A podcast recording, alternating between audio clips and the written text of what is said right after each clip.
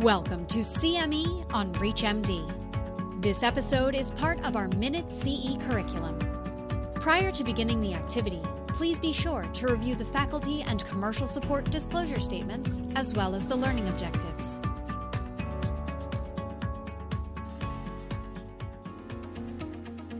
Hello, I'm Marwan Sabbagh, professor of neurology at the Barrow Neurological Institute. I am also a behavioral neurologist. Joining me today is Dr. Sharon Cohen and Dr. Richard Isaacson. Dr. Cohen. Hi there. I'm a behavioral neurologist at Toronto Memory Program. I'm the medical director here. I'm uh, Richard Isaacson. I'm a preventive neurologist at the Institute for Neurodegenerative Diseases in Florida, and that's in Boca Raton, Florida. Thank you both for joining me today. Uh, this topic is going to become relevant because you all three of us know our workflow is changing, it's changing rapidly. We've already discussed the idea of using biomarkers. We've now started to understand the, the new treatments uh, from a conceptual standpoint, but now we have to actually take those conceptual standpoints and build them into our workflow and our framework. Dr. Isaacson, how are the new drugs used to manage mild cognitive impairment caused by Alzheimer's disease used in clinical practice and used in your clinical practice? So I, I think of the answer to this question kind of two ways. One is how do we view the use in terms of the physician and the clinical practice and the you know the staff members at the practice and the and the allied healthcare professionals. And then I think about things in terms of the actual patient and the family members.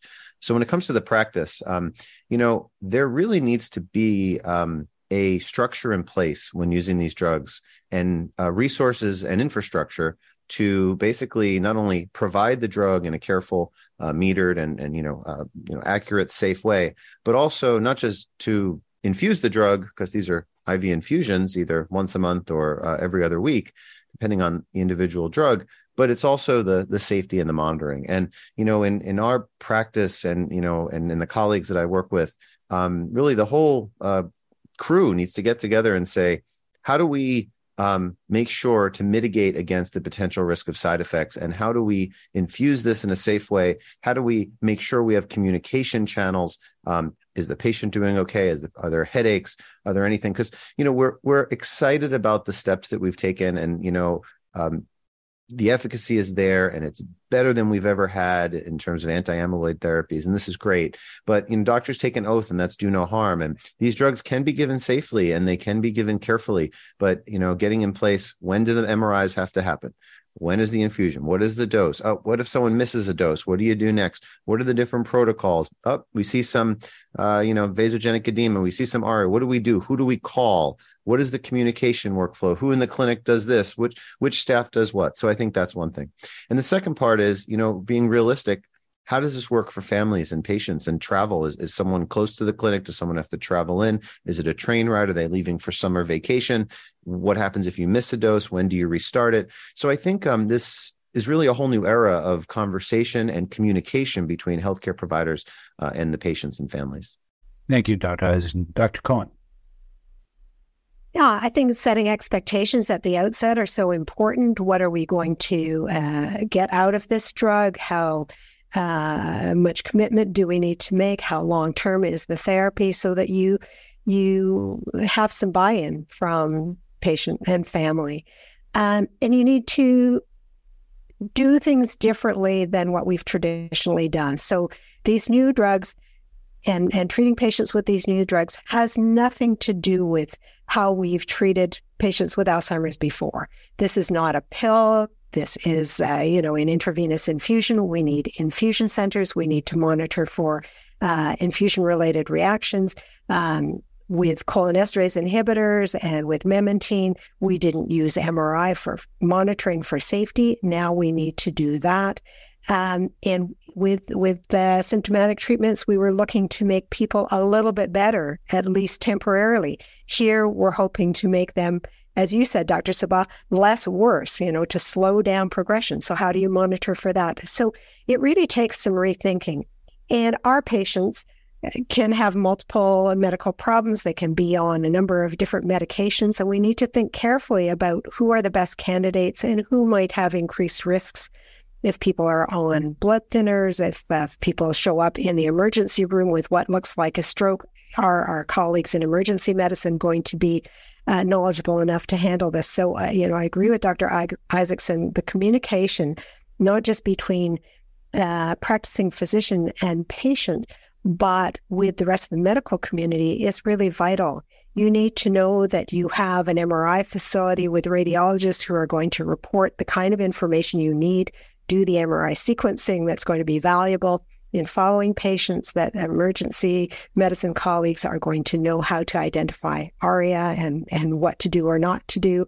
Um, so it's an exciting but challenging new era. And, and I welcome uh, these new medications, but we're going to have to up our game. And we're also going to have to make sure that our patients don't miss an opportunity because we haven't diagnosed them early enough.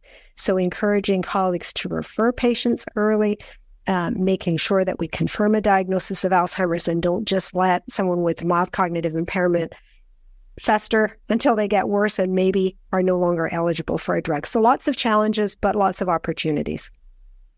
I want to pick up on both of what you said. I will tell you that in our practice, our workflow has actually changed already and quite significantly. We've dot phrased this, and we have a dot lecanemab work uh, uh, dot phrase. It has a checklist. They want to make sure the MRI is done. They, the checklist has how many microhemorrhages at baseline, what is the APOE genotype, how did you confirm the uh, amyloid status? Is it with CSF or PET? What was the result? Uh, did you confirm the diagnosis? Uh, so even before I ever write an order form for uh, the monoclonals, uh, we've already done a, a, checklist to ensure that all the sa- appropriate safeguards are uh, have been put into place. You know, we now have this new website uh, that just came online less than a month ago, the CMS.gov. Fortunately, our checklist seems to reflect a lot of what the CMS.gov website is saying, but the practice flow, workflow in the Alzheimer's space, particularly with Alzheimer's, is, is changing. Mild cognitive impairment, it is changing, it's changing ra- rapidly and significantly. And how we did things before is not going to how we do things in the future. I do uh, want to say one more thing, which is uh, despite our excitement and enthusiasm, in my experience, most patients would not get the med- medication too severe. They have a pacemaker, they can't get an MRI, they have severe microhemorrhages, a lot of reasons for them not to get uh, the monoclonal, not that they do get the monoclonal. So we hope that a lot of people will have this access, but it may not be as many people as we originally hoped. And with that, I thank you both for joining me today. I hope this audience, you learned something today. I look forward to speaking with you all again in the future.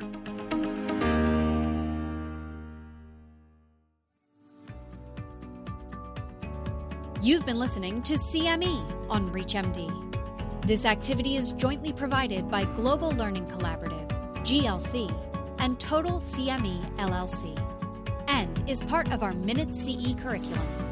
To receive your free CME credit or to download this activity, go to reachmd.com/cme. Thank you for listening.